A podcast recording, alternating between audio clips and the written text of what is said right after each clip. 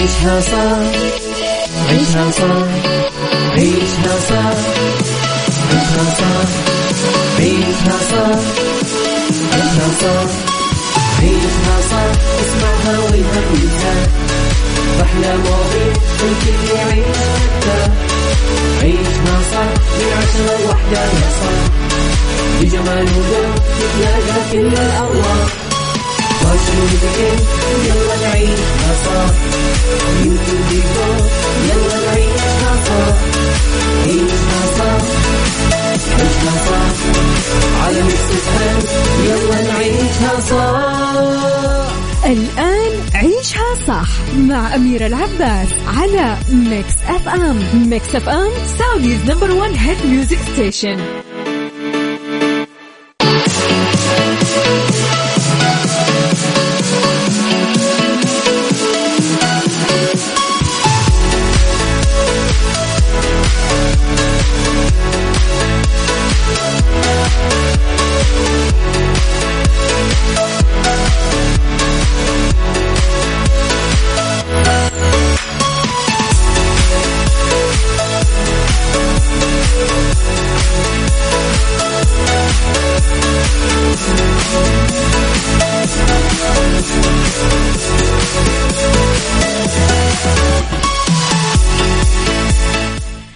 تحياتي لكم. مستمعينا يسعد لي صباحكم. وين ما كنتم صباحكم خير.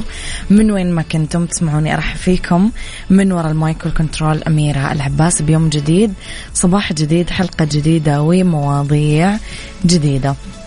في ساعتنا الأولى أخبار طريفة وغريبة من حول العالم جديد الفن والفنانين آخر القرارات اللي صدرت. ساعتنا الثانية قضية رأي عام وضيوف مختصين.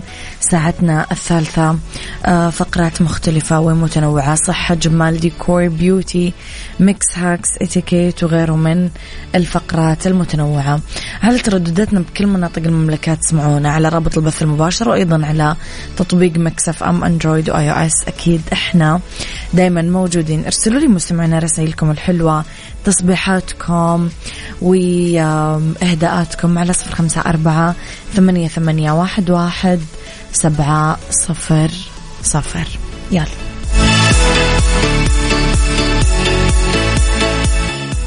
عيشها صح مع أميرة العباس على Mix FM Mix FM Saudi's number one hit music station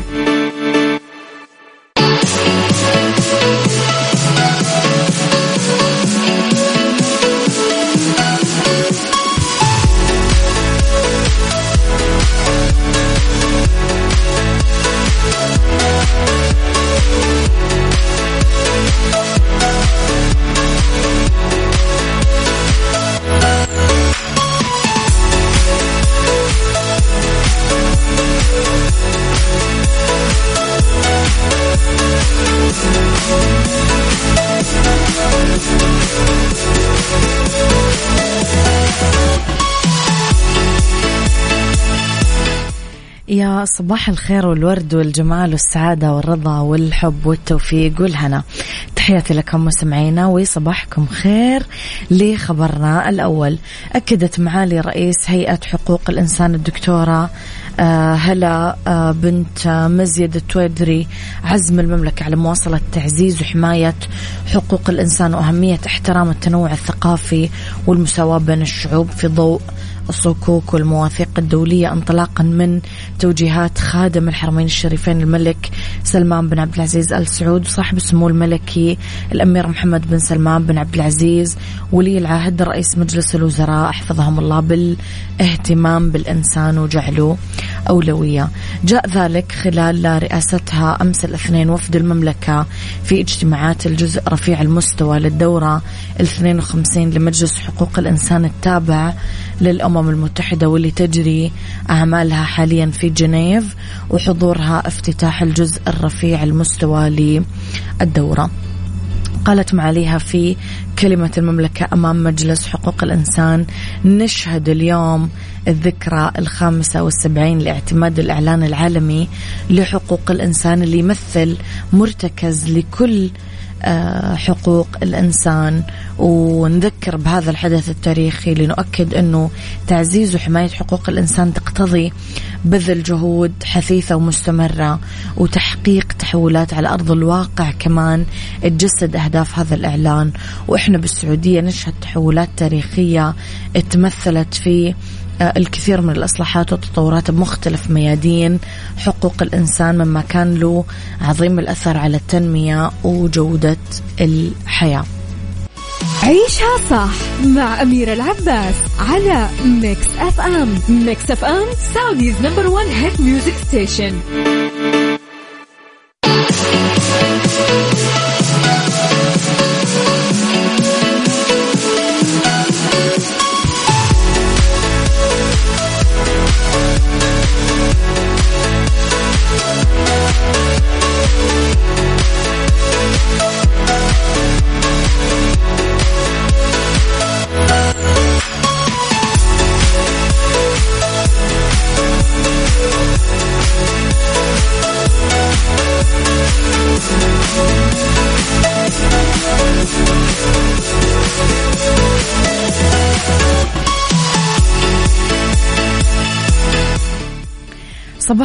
صباحكم خير مستمعينا وتحياتي لكم.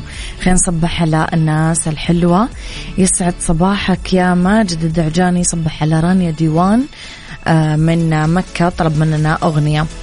أه كلام جميل ما ودعك ربك وما قلى. انقطاع الخير عنك. لبعض الوقت هو تهيئة لفيضان خير جديد. صباحكم أمنيات محققة أميرة. والسادة المستمعين يسعد صباحك يا أبو عبد الملك. يسعد صباحك. آه مستمعين خلينا أول شيء نتمنى التوفيق والخير والسداد ل آه طلابنا وطالباتنا الحلوين اللي قاعدين يختبرون في هذه الفترة. نسأل الله لكم التوفيق إن شاء الله. وخلينا نقول لكم أنه هانت خلاص هانت ما بقي شيء. يعني ما بقي ولا شيء. الموضوع بسيط. أعلن الفنان إياد نصار عن إصابته بكورونا فيروس للاسف هذا الوصف يعني الكابوس اللي مو قاعد ينتهي. من خلال story في انستغرام وكتب يعني إيه تجيلي كورونا بعد ما قربت تخلص من العالم؟ والله يا إياد أنا عندي نفس الاستفسار. على جانب آخر يشارك إياد نصار في الماراثون الرمضاني 2023 بعملين. الأول آه، يحمل آه، تغيير جو بطولة من الشلبي أحمد مالك من تأليف منى الشيمي إخراج مريم أبو عوف إنتاج صادق الصباح يشارك كمان بالعمل آخر بعنوان ستهم للكاتب الكبير ناصر عبد الرحمن والمخرج رؤوف عبد العزيز. يعرض للفنان إياد نصار حاليا فيلم المطاريد في دور السينما. وتجري أحداث العمل بإطار من الإثارة والكوميديا وضم العمل عدد من النجوم محمد محمود محمود حافظ محمود الليثي آه، محمود البزاوي لكثير محمود كذا حسن مالك طه الدسوقي مصطفى غريب محمد مو مولى محمود السيسي. آه، الفيلم من تأليف صلاح الجهيني وعزة أمين وإخراج ياسر. سامي جماعة تلاحظون كم محمود في المسلسل؟ صدفة ولا؟ عيشها صح مع أميرة العباس على Mix FM Mix FM Saudi's number one hit music station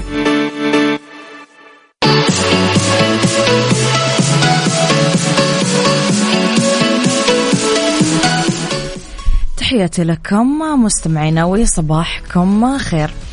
غاب زوجين عن زواجهم عن حفل زفافهم. بعد ما علقوا جوا مصعد الأوتيل اللي أقاموا فيه آه الزواج أو حفلة الزفاف في ولاية آه كارولاينا الجنوبية. راحت العروس فيكتوريا مع عريسها بناف للطابق 16 من مبنى الأوتيل وكان المدعوين ينتظرونهم بالصالة لسوء حظ الثنائي فجأة وقف الأسانسير عن الشغل. وتحاصروا بين الطابق الأول والثاني آه وظلوا عالقين آه تقريبا ساعتين. بعد ما اتصلوا بالنجدة وصل فريق الأنقاذ اللي حاول يسحب المصعد عشان يطلع العروسين واضطر بالنهاية يربط العروسين بأحزمة ويرفعهم باتجاه الفتحة بالجزء العلوي من المصعد بعدين لبر الأمان. الثنائي ما أصيبوا بأذى بس فوتوا حفل زفافهم اللي انتهى أول ما طلعوا من الأسانسير. قال العريس لوحدة من الصحف المحلية اعتقدت أنه المصعد وقف ثواني وراح يرجع يشتغل بعد شوي. بس لاحظت لاحقا أنه الباب كان موارب هالشيء اللي أكد لي أنه عالق. من جانبها قلت العروس أنها حاولت التماسك وبقيت إيجابية وكانت سعيدة لأنها تحاصرت داخل المصعد مع عريسها مو لحالها. يعني ماني عارفة أوصف الموقف. مسمعين أمانة لو أنتم في هذا الموقف كيف بتتصرفون؟ يعني إيش إيش بتكون ردة فعلكم؟ عيشها صار عيشها صار عيشها صار عيشها صار عيشها صار عيشها صار عيشها صار اسمعها والهم ينزاح أحلى مواضيع الكل يعيشها عيشها صار من عشرة لوحدة يا صاح بجمال وذوق تتلاقى كل الأرواح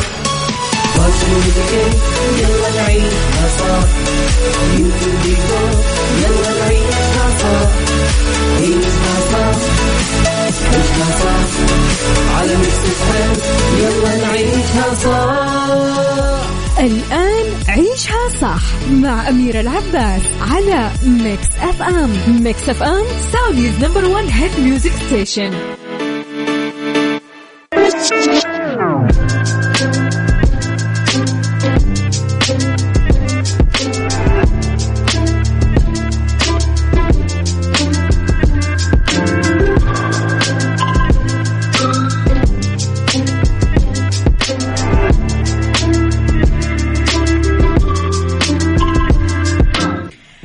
تحياتي لكم مستمعينا في ساعتنا الثانية يسعد صباحكم في الساعة اللي اختلاف الرأي فيها لا يفسد لي الودي قضية لولا اختلاف الأذواق أكيد لبارة السلع. توضع دائما مواضيعنا على الطاولة بالعيوب المزايا السلبيات الإيجابيات السيئات والحسنات. تكونون أنتم الحكم الأول والأخير بالموضوع. بنهاية الحلقة نحاول أننا نصل لحل العقدة ولمربط الفرس.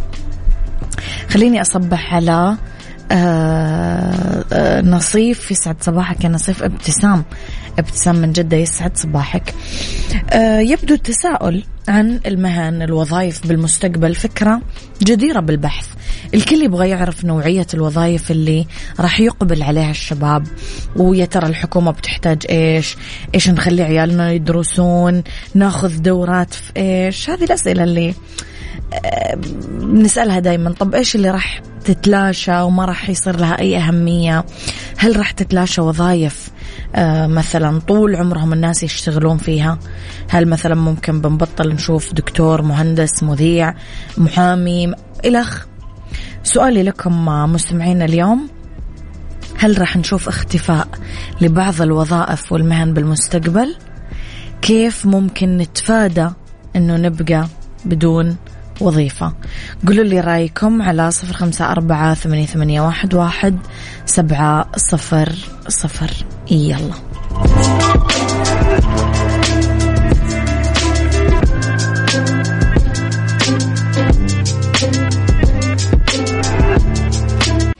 عيشها صح مع أميرة العباس على Mix FM Mix FM Saudi's number one hit music station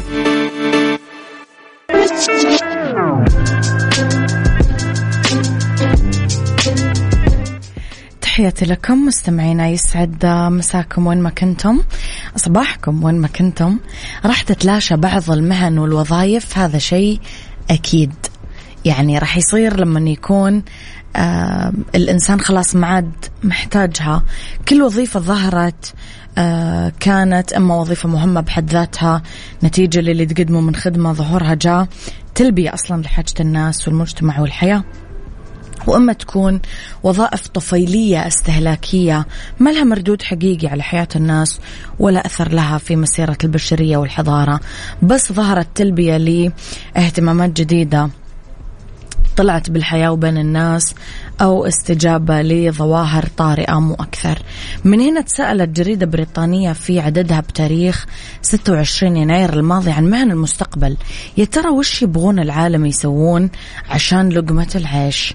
على خريطة العالم وزعت الدول ورصدت حسب إحصاءات مختلفة تابعوها على مدى 12 شهر وطلعت في النهاية هذيك المهن اللي راح تتألق في مختلف دول العالم بالسنين الجاية وعلى نحو محدد واللي بدأ في بعض تفاصيله غير مقنع إلى حد كبير. يا ترى إيش هي المهن اللي راح تحتل المراكز الخمسة الأولى بنظركم بالمستقبل؟ قولوا لي على صفر خمسة أربعة ثمانية واحد واحد سبعة صفر صفر. موضوع اليوم مشوق ها؟ عيشها صح مع أميرة العباس على Mix FM Mix FM Saudi's number one hit music station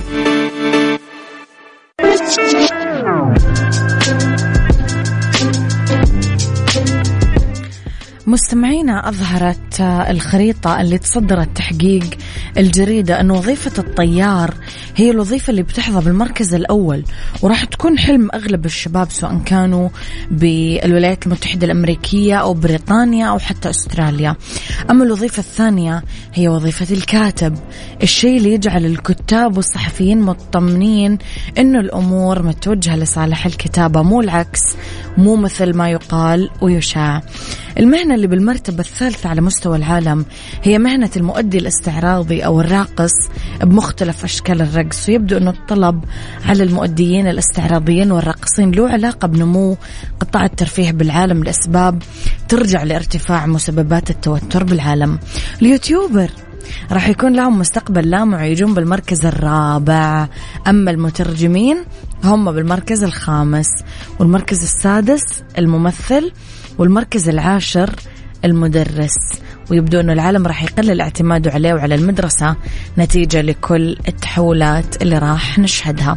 هل أنت واحد من اللي ذكرناهم مستمعينا؟ هل أنت أحد هذه المهن أو أحد هذه الأسماء؟ ولا المفروض تبدأ تقلق؟ قولوا لي.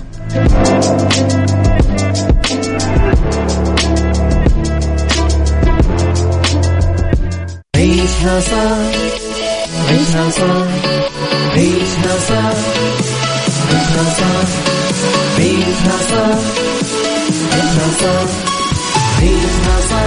اسمعها والهم ينزاح أحلى مواضيع الكل يعيش مرتاح عيشها صح من عشرة لوحدة يا صاح بجمال وذوق تتلاقى كل الأرواح. يلا نعيشها صح يلا نعيشها صح عيشها صح عيشها صح على يلا نعيشها صح الآن عيشها صح مع أميرة العباس على Mix FM Mix FM Saudi's number one hit music station عافيتك. ضمن عيشها صح مع أميرة العباس. عافيتك برعاية المركز الطبي الدولي على Mix FM. يسعد مساكم مستمعينا تحياتي لكم وين ما كنتم. مساكم خير من وين ما كنتم. تسمعوني أرحب فيكم في أولى ساعات المساء آخر ساعات عيشها صح ندردش أنا وياكم دائما يوم الثلاثاء في ساعتنا الأخيرة برعايه أكيد المركز الطبي الدولي في فقرة عافيتك. اسمحوا لي أستضيف آه، ضيفي في الاستوديو دكتور محمد عقيل استشاري جراحة الأطفال من المركز الطبي الدولي بجدة عن جراحة حديثي الولادة والخدج يسعد مساك دكتور. أهلا وسهلا يسعد مساكم وأشكر قناة Mix FM على استضافتي اليوم. أهلا وسهلا فيك. دكتور إحنا نعرف حديثي الولادة أو الخدج بس اليوم حضرتك قاعد تتكلم عن جراحات. إيش المقصود بجراحات؟ هل هم لهم جراحات في هذا العمر؟ طيب بسم الله الرحمن الرحيم والصلاة والسلام على سيدي وحبيبي ونور قلبي سيدنا محمد عليه أفضل الصلاة وتم التسليم. طبعا نعم أنا بس بدي أرجع شوية بعد إذنك لأنه ألاقي أنه في كثير من المشاهدين والناس في العامة آه، ما يعرفوا تعريف إيش الطفل الخديج وإيش الطفل حديث الولادة نعم. وهكذا نعم. عشان نبدأ نتكلم بالتفصيل هم يحتاجوا جراحة وكيف ومتى وهكذا. نعم. الطفل حديث الولادة هو ال ال الكلمة العامة اللي تشمل كل طفل بيتولد من سن صفر يوم إلين سن 30 ال new born اي مولود إيوه نعم إلين سن 30 يوم اللي هو شهر. تحت هذه المظلة اللي هو واحد من الأقسام اللي هو خدي الطفل الخديج. طبعا فترة الحمل الطبيعية اللي نقول تسعة شهور أو بالأسابيع إحنا ندقق أكثر في الطب في اللي هو من آه، صفر أسبوع إلين 40 آه، أسبوع أو 41 أسبوع. الطفل المفروض يتولد في بعد 37 أسبوع. نعم. من 37 ل 40 أسبوع. أي طفل يتولد قبل ال 37 أسبوع هذا يعتبر طفل خديج. وجر ليش ليش إحنا نفصل نفصل في ناحية حديث ولادة خديج؟ آه لأنه في الزم في القرن مو مسافة بعيدة القرن الماضي القرن بداية القرن العشرين الطب الحمد لله تقدم كثير وكانوا أغلب نسبة وفاة الأطفال آه لا سمح الله البعيد عن السامعين كانت في ذا العمر. نعم. آه، بسبب الأمراض التكوينية ولا الشذوذ التكويني. أنا ما أحب كلمة تشوهات خلقية تادبا بسبب عدم اكتمال الحمل دكتور أيوه نعم. نعم. عدم اكتمال الحمل أو حتى مرض تكويني موجود أو خلل تكويني حتى م. لو اكتمل الحمل. دكتور من من هذه النقطة عادة الحوامل يمكن يقلقون كثير. متى يتم؟ متى نقدر نشخص الأمراض اللي ممكن يتعرض لها الاطفال حديثي الولاده والخدج. اي طبعا آه، في هذه الفترة حتتكون الطفل بي بيصير عنده الأمراض اللي تتدخل تت يضطر الجراح إنه يتدخل في أحسن في أكثر الأحيان. يا إنه لأنه المرض هذا بيأثر على حياته بصفة مباشرة أو يؤدي إلى خلل في معيشته. فمتى يتم تشخيص هذه الأمراض؟ آه، بسبب إنه ممكن ياثر على حياة الطفل آه، في الناحية مباشرة أثناء ولادته أو بعد ولادته أو في على حياته على المدى البعيد حتى لو بعد سنة سنتين. آه، الطب الآن لازم يشخص هذه الأمراض بدري مم. لما نتكلم بدري في خلال فترة الحمل فعشان كذا وضعت البروتوكولات ووضع الأزمة أي شهر دكتور غالبا نبدأ نقدر نعرف والله حسب الرابع حسب, الثالث. حسب المرض التكويني ولكن مم. أغلب الأمراض هذه بتكتشف على ال ال الأسبوع العشرين اللي هو الشهر الرابع الخامس مم. في دي في دي الحدود آه، طبعا آه، الاكتشاف يكون آه، في دي في دي الفترة عشان كذا متابعة الحمل ضرورية جدا ومنها طبعا الطبيب الأجنة أو طبيب النساء والولادة بيكون حاطط في باله عوامل كثير في باله وبالطريقة هذه بيطلب إشعاعات زيادة بيطلب سونار دقيق أكثر عشان يقدر يشخص هذه الحالات. وكذلك بعد الحمل مو كل الأمراض هذه الجراحية اللي تتطلب تدخل جراحي تتشخص في فترة الحمل. حتى بعد الحمل عن طريق الفحص السريري عن طريق إشعاعات تحاليل دم وهكذا. دكتور آه، آه، آه، عادة إحنا سمعنا إنه في جراحات تجرى خلال الحمل هل هذا نعم. صحيح ولا ولا لا كله بعد الولادة؟ لا لا في الجراحات الجنينية هذا يسوي برضه تحت مظلة جراحة الأطفال في الجراحة الجنينية ولكن الطب الطب لسه في تبحر في هذا الموضوع نعم. وما وصل ما وصلنا لسه لدرجة إنه كل الأمراض نقدر نعالجها بدال لكن كل أغلب الأبحاث الأبحاث بتصب في هذا الموضوع لكن لسه بعض الأمراض القليل فقط التكوينية والشذوذات التكوينية نقدر نعالجها بالجراحة الجنينية لكن أغلب الجراحات بتتم بعد الولادة. دكتور في أحد الأسئلة اللي مرسلت لنا إنه سبق وأثرنا في واحدة من الحلقات موضوع أنه في بعض الحالات اللي ينصح طبيا وشرعا فيها أنه يعني هذا الجنين ما يكمل أو ما يعيش أو آه، ما أعرف إيش الكلمة الصح هو قاسي شوي الموضوع على الأم إسقاط يمكن. الطفل. إسقاط الطفل بالضبط. أب أب إيش رأيك في هذا الموضوع؟ دكتور والله آه، من الناحية الشرعية طبعا آه، ما أقدر أفتي قالوا لنا أنه عادة في المستشفيات في في أصلا لا في إحنا اللي نسويه هنا في بالذات في المملكة العربية السعودية. إحنا نطبق الشريعة الإسلامية. وفي الشريعة ما أقدر أفتي لكن حسب آراء العلماء إنه هذا الشيء ما يجوز إلا إذا في سبب طبي. سبب طبي صريح خطر على الأم. أو خطر إنه الجنين هذا لما يعيش ما حيعيش حياة آه، سوية. وما مم. وهذا الشيء يقرر طبيا. ما هو والله واحد آه، طفل ناقص ما عنده شفة أرنبية مثلا يلا نجهضه أيوة. حرام هذا صح؟ هذا ما لا يجوز. هذا لا يجوز. فلازم يكون فيها لجنة أخلاقية لجنة دينية مم. يقرروا في الموضوع مع اللجنة الطبية طبعا. وموافقة الوالدين. طبعا هذه شيء نعم. إن شاء الله الله يكتب على أحد. دكتور إيش العوامل اللي تساعد آه، بحدوث هذه الحالات. هل مثلا سلوكيات تمارسها الأم خلال الحمل؟ هل هو جيناتك؟ هل هو إيش اللي يتسبب بحدوث هذه الحالات؟ الجواب آه، آه، كل اللي ذكرتي. نعم. العوامل في عوامل تسببها بطريقة مباشرة. يعني دخان ونار. حدث آه، آه، بصفة مباشرة يؤدي هذا الموضوع مم. وفي أشياء عوامل آه، وجودها تزيد من من إمكانية حدوث هذه الأمراض الجنينية فمثلا زي ما تفضلتي في أشياء متعلقة بالأم مم. مثل؟ عمر الأم. آه الأم بعد 35 نعم مثلا. العمر الأم اللي تحمل 35 وما فوق. وجود أمراض مزمنة عند الأم. آه وجود آه آه بالنسبة لعائلة الأم أو عائلة الأب وجود أمراض وراثية أو جينية. آه أشياء بيئية أو آه، تعرض الأم لتلوثات تلوثات إشعاعات سواء إشعاعات طبية ولا غير طبية. أخذ الأم علاجات عشان كذا لازم الأمهات لما ياخذوا أي علاجات آه، يرجعوا للطبيب اللي بيتابع الحمل هذه الأدوية المعينة آه، آه، آمنة للجنين أو لا صحيح. وامنه للحمل أو لا. أسباب ممكن تكون آه، زي ما قلنا البيئية يعني في دراسات على منظفات المنازل على التغذية ضعف التغذية عند الأم. نلاقي كثير آه، في مجتمعنا أنه خايفة الأم وزنها يزيد فتقلل من أكلها. وهي الآن آه، وتعرض نفسها لنقص غذائي وهذا نعم. النقص الغذائي ممكن يأثر على, يأثر على تكون الجنين نفسه. فعوامل كثيرة جينية بيئية أمراض عدوى. ممكن أمراض عدوى فيروسية حتى في فترة كورونا وكوفيد.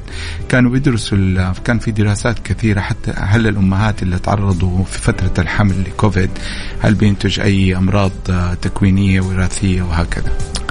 دكتور إيش أهم الأمراض الجراحية اللي ممكن يعاني منها حديثين الولادة والخدج وتستدعي التدخل الجراحي؟ الأمراض هذه ممكن آه، آه، يعني ممكن تيجي في أي عضو من أعضاء الجسم من, من المخ والأعصاب والحبل الشوكي الجهاز العصبي الجهاز التناسلي الجهاز الهضمي الجهاز التنفسي آه، الرئتين في الجهاز التنفسي القلب آه، فأي جهاز ممكن آه، يتعرض. طبعا اللي تستدعي الجراحه وبالذات الجراحه اللي تأثر على الحياة أغلبها هي الأمراض الصدرية آه، اللي هي الشذوذات التكوينية في الرئة الشذوذات التكوينية في القلب الشذوذات التكوينية في الأمعاء. أمعاء مسدودة عدم وجود تثقب للأمعاء أو عدم تثقب لفتحة شرج أو آه، التواءات وشذوذات في تمحور ودوران الأمعاء اللي يؤدي لاختناق الأمعاء ووفاة الأمعاء الطفل ما يقدر يعيش معاه. هذه الأشياء هي أغلب الأحيان تستدعي عمليات في فترة آه، ال ال ال بعد الولادة على طول. لأنه تؤثر على الحياة عدم عدم عمل عملية تصحيحية أو عملية تساعد في استقرار الطفل قد تؤدي للخطر على الحياة. ولكن في في أمراض أخرى زي الأمراض اللي تصيب الاجهزه التناسلية أو التكيسات أو أشياء زي كذا يحتاج لها عمليات ولكن ممكن ناجلها. بعد الولادة. بعد الولادة حتى لمدة شهر شهرين ثلاثة في في عمليات نسويها بعد عمر سنة. آه حلو. ما تكون مستعجلة ما أو طارئة. ما تكون مستعجله وطارئه لكن إنه نسيبها ممكن تؤدي لا سمح الله لتمحور فيها تؤدي لسرطانات في المستقبل إذا ما استأصلناها تكيسات أو مثلا تؤدي لخطر على حياة الطفل من ناحية التهابات في المستقبل أو إنه ما يقدر يعيش بها زي مثلا الخصية المعلقة مثال مم. عملية كثيرة بنسويها في جراحة الأطفال الخصية المعلقة ما تأثر على حياة الطفل إذا ما نزلناها لكن إذا ما نزلت في خلال سنة وما عملنا العملية ممكن يؤدي لضمور في الخصية ازدياد إنه ممكن الخصية يصير فيها لا سمح الله ورم آه غير حميد آه وهكذا فلازم نسوي العملية لكن في مو عندنا تايم لا عندنا وقت زمني أو جدول زمني نأجل العملية. دكتور في واحد من الأسئلة يقول هل إذا المرأة الحامل عندها حساسية أو التهابات جلدية هل تؤثر على الجنين أو قد يولد مصاب فيها؟ إذا الأم عندها يعني نعم. حسب النوع المرض هل هو مرض عدوى هل الحساسية سبب علاج هل العلاج هو اللي يؤدي لهذا الخلل التكويني. ففي عوامل كثيرة العلاج المستخدم لسبب الحساسية بالضبط. إذا حساسية ناتجة فقط عن أنه الجهاز المناعي يتعرض لشيء والآن حصل طفح جلدي وهكذا إن شاء الله أغلب الأحيان ما في مشكلة. لكن لازم تراجع الطبيب المختص هو يقرر. وهو اللي يقرر إيش الخطوات في دكتور في حال التشخيص المبكر أثناء الحمل يعني خلاص عرفنا أنه في المشكلة الفلانية والسيدة حامل إيش الإجراءات اللي يقدر الجراح يتخذها لعلاج مشكلة الطفل حديث الولادة أو الخديج؟ في أثناء الحمل قصدك. نعم.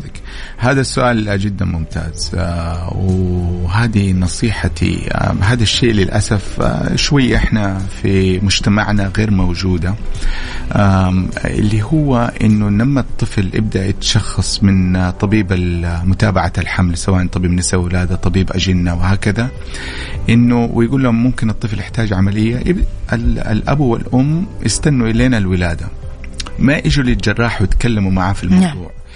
فأنا أنصح كل أبو وأم لما يجيهم أي خبر حتى ولو احتمالية بسيطة إنه يجوا عيادة الجراح كاستشارة عندنا قالوا لنا كذا كذا وهذه الإشاعات وهذه الأمور إيش رأيك؟ إيش رأيك؟ مم. فممكن ساعتها الجراح يعطي الريكومنديشن متى ممكن الولادة المفروض تصير ممكن الجراح إنه تصير الولادة لازم طبعا في مركز مختص زي أنا معلش من ال international من IMC أكيد راح نقول IMC مركز فيه له عناية مركزة نعم. لحديثي الولادة والخدج. مركز فيه له جراء الولادة الخطره إنها تصير فيه. مركز فيه له جراح اطفال 24 ساعة سبع أيام في الأسبوع. آه ف وممكن يحتاج له تدخل زي ما تفضلتي في مركز فيه له جراحة الأجنة. آه ولازم ممكن العملية تتم على طول بعد الولادة. فكل هذه الأشياء الجراح ممكن يعرضها على الأب والأم والخيارات العلاجية كلها تتعرض ما قبل الولادة. فلازم آه، ناخذ النصح من بدري حتى من يوم ما يتم التشخيص أو احتمالية التشخيص. نعم. أنا وياك دكتور نطلع فاصل ونرجع نكمل حوارنا مرة أخرى. تفضل.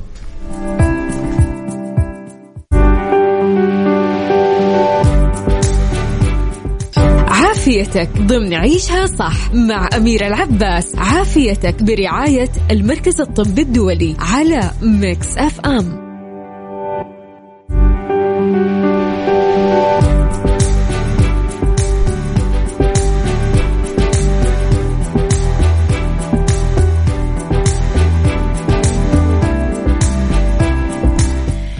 تحياتي لكم مجددا مستمعينا تحياتي مجددا لضيفي في الاستوديو الدكتور محمد عقيل استشاري جراحة الأطفال من المركز الطبي الدولي بجدة نتابع حديثنا حول جراحة حديثي الولادة والخدج. دكتور هل يمكن إجراء الجراحات اللي حضرتك تطرقت لها قبل شوي إذا ما تم التشخيص المبكر للحالات يعني خلال فترة الحمل أو أول ما يولد الطفل؟ الجواب السهل والبسيط نعم. آه و يمكن. يمكن وبالعكس إحنا أغلب الأحيان آه للأسف يعني آه بنشا بنشوف هذول الأطفال بعد الولادة بيجونا بعد الولادة. طبعا الأعراض اللي ليش دكتور ما نعرف خلال الحمل؟ والله السبب المفروض نعرف. نعم نعم. الأسباب تكون كثيرة عوامل كثيرة. أحيانا يكون التشخيص صعب نفسه حتى في أحسن المراكز وفي يد أحسن الدكاترة التشخيص صعب يكون وفي نسبة آه أنه حتى في يد أحسن دكاترة وفي يد أحسن المراكز في نسبة حسب الدراسات ما ما بتتشخص أثناء أثناء الحمل. آه لكن في عوامل أخرى أنه متابعة الحمل تكون متابعة يعني ما كانت دقيقة روتينيه شوية. عاديه, روتينية عادية ultrasound تروح عادي. تروح العيادة يحط نحط ال ultrasound على البطن نقول كل شيء تمام. ال... ال... بنت ولا ولد ال baby وزنه كذا ال baby شكله كذا. أيوه وهكذا. صح. لكن ما في تدقيق ما في النظرة اللي هي الشمولية. زي ما قلنا في البداية إنه التاريخ المرضي للأم التاريخ المرضي للعائلة. أحيانا يا الاهل ما بيقولوا للدكتور خايفين يقولوا يسمعوا خبر مو كويس. صح. أو انه الطبيب ما بيسأل يعني عن عشان كذا المريض لازم يفصح ترى إحنا في عائلتنا في طفل اتولد كذا ترى أنا سقطت مرتين ترى أنا عندي مشكلة كذا ترى أنا صح. نزل لي دم في الأحمال السابقة كل هذه التاريخ المرضي وهذا مهم إنه هذا. أحيانا يا المريض holding آه، ما بيقول المعلومات أو الدكتور ما بيسأل. ففي عوامل كثيرة related آه، مرتبطة. مرتبطة بالمريض مرتبطة بالطبيب مرتبطة بالمركز. دكتور هل آه، في ارتباط ما بين نسبة نجاح العمليات الجراحية والوقت اللي إحنا اكتشفنا فيه المشكلة بدري ولا متأخر نعم طبعا فيه. أي شيء في الطب آه إنك أنت تشخصيه بدري آه نسب آه إننا نحتوي المرض وإننا أحيانا أكبر أكيد. أكبر فأنت لو شخصتي مرض بدري تتجنب المضاعفات لأنه المضاعفات صح. هي اللي تسبب صعوبة العملية الجراحية وصعوبة بدل ما أنا أسوي عملية تصحيحية من البداية وعملية واحدة ممكن في في بعدها ينتج المضاعفات اللي تخلينا نسوي كذا عملية عشان نسوي التصحيح. لا سمح الله. لا سمح الله. دكتور إيش أعضاء جسم حديثي الولاده والخدج اللي تكون أكثر عرضة للإصابة أو اللي تحتاج أكثر شيء تدخل جراحي؟ آه، في المقام الأول القلب طبعا. مم. القلب الشذوذات التكوينية في القلب والامعاء الجهاز التنفسي بنسبة مم. كبيرة وهذا في صلب تخصصنا. والجهاز الهضمي الجهاز الهضمي طبعا آه، عامل رئيسي. إحنا بالذات المعده المريء وغيره. المريء المعدة الأمعاء الغليظة والدقيقة الجهاز حتى الجهاز الكبدي. آه، فهذه هذه زي ما تقولي الأشياء اللي دائما نشوفها اللي تستدعي عمليات جراحية في العمر في مبكرا في العمر حديثي الولادة. المشكلة في أحيانا تكون مو تكوينية حتى بالنسبة للطفل الخديج. طبعا هو الطفل الخديج ليش هو مشكلة؟ إنه عنده آه، التكوين ما تم. فامعاء ما هي الأمعاء السليمة الجهاز التنفسي ما هو الجهاز التنفسي السليم. فينتج ممكن طفل خديج يبدأ يرضعوه في العناية المركزة ولا هكذا وينتج ثقب في الأمعاء. يصير عنده ثقب أوه. في الأمعاء والتهاب في الأمعاء.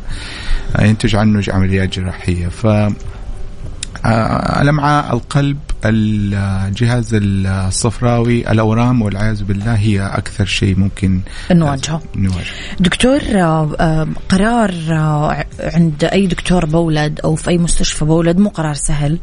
لازم الواحد يدرسه كويس وبالذات الناس اللي يمكن عندهم حمل حرج أو مثل ما حضرتك ذكرت عندهم آه تاريخ. إيش المقومات والتقنيات اللي لازم آه تتوفر في أي مستشفى عشان تقدر تتعامل مع مثل هذه الحالات أو تعمل مثل هذه الجراحات قبل ما أختار يعني. سؤال جدا ممتاز. آه، وهذا أعتقد يعني لو من الحلقة كلها هذا أهم نقطة. م.